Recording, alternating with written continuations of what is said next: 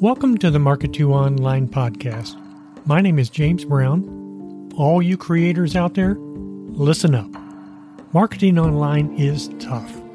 I get it. I'm here to help new and not so new creators reimagine their online strategies and finally live the life of their dreams. If you've been struggling for a while or you're just getting started, welcome. Welcome to the Market to Online podcast. Good day, friends. Welcome back. Some of you listening in today have already taken the plunge to start your own business. Good for you. Others of you have not and are still gathering information. But there's one thing that's nagging at the back of your mind. How well can I operate a business just by myself? Surely you think you can't just keep on doing that indefinitely. The next thing is to hire or team up with others as you begin to scale your business. Isn't that what success looks like? Well, according to author Paul Jarvis, the answer is an emphatic no. Jarvis has a book that takes a surprisingly unconventional view of career and business success. In his book, Company of One Why Staying Small is the Next Big Thing for Business, he overturns conventional wisdom and argues that the key to a more fulfilling career is not to create and scale a new startup, but rather be able to work for yourself, determine your hours, and become a highly profitable and sustainable company of one. So here's just a few tips for doing this successfully. Number one, become too small to fail. The typical business advice is to build a company that's too big to fail. The problem is large companies fail all the time. The average lifespan of a publicly traded company on the S&P 500 is really only 15 years. Large companies are very fragile because they require so many resources like human capital, financial capital, etc. And they just can't move quickly or pivot when needed. Instead, focus on building something that, in effect, is too small to fail. You can adapt a small company of one to ride out recessions, adjust to changing customer motivations, and ignore competition by being smaller and more focused. Number two, pursue an exist strategy. Success ought not be measured by quarterly profit increases or ever growing customer acquisition, or even by your ability to create an exit strategy and leave with more than you entered with.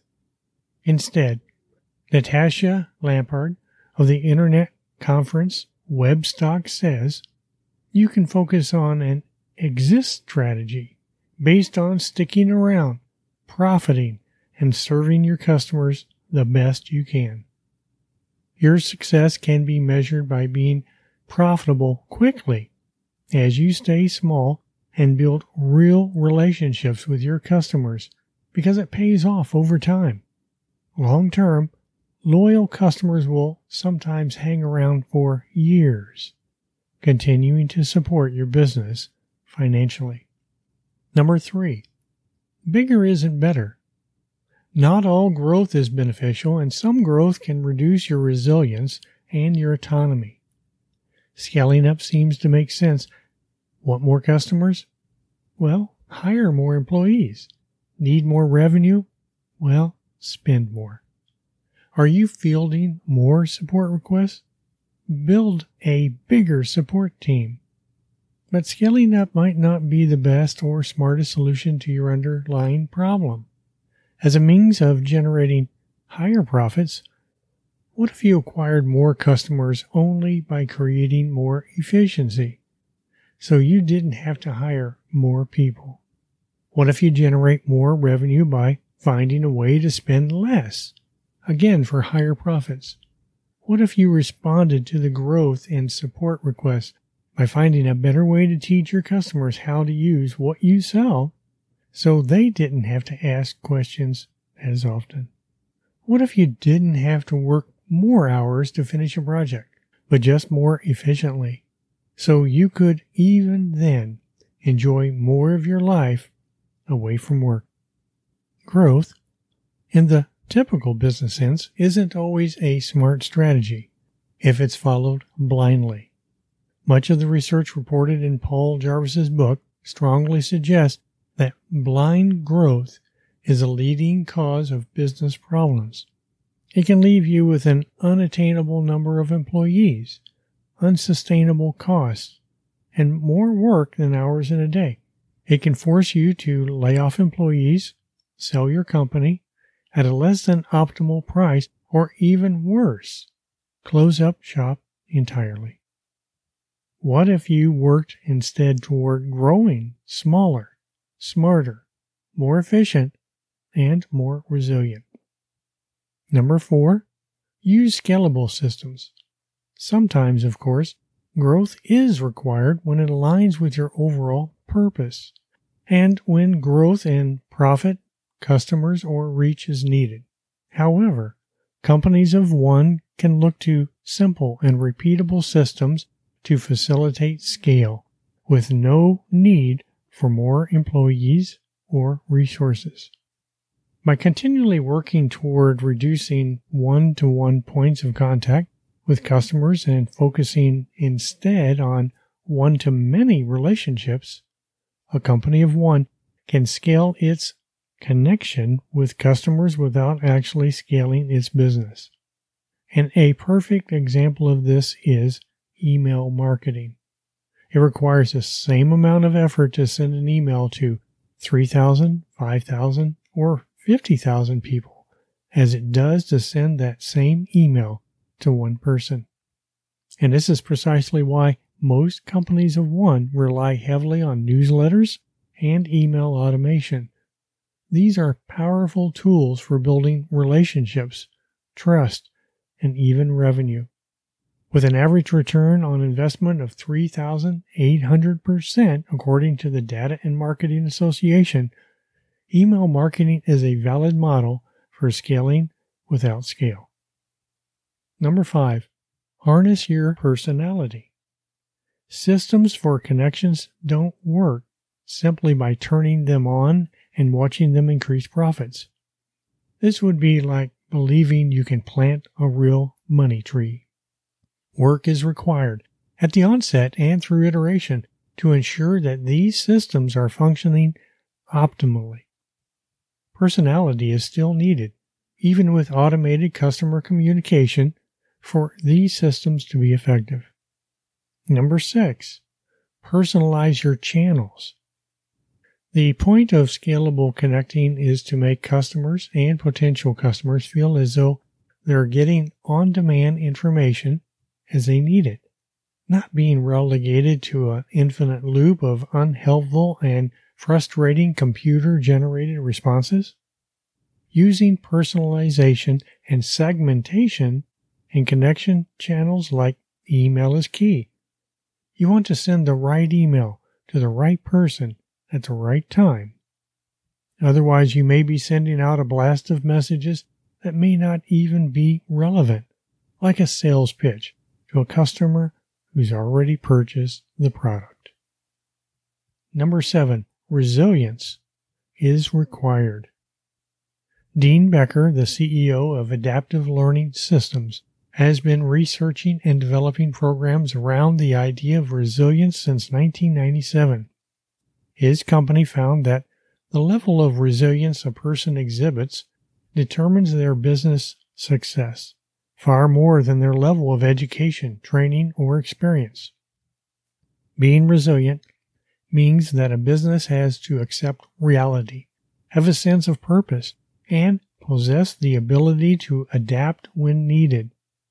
It's more difficult for larger companies to be resilient because they have so many moving parts, require so many resources and people, and have a much harder time pivoting quickly when things change.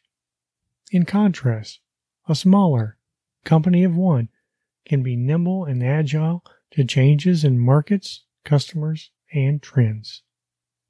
Number eight, solopreneurism is a myth. Working for yourself doesn't necessarily mean working by yourself.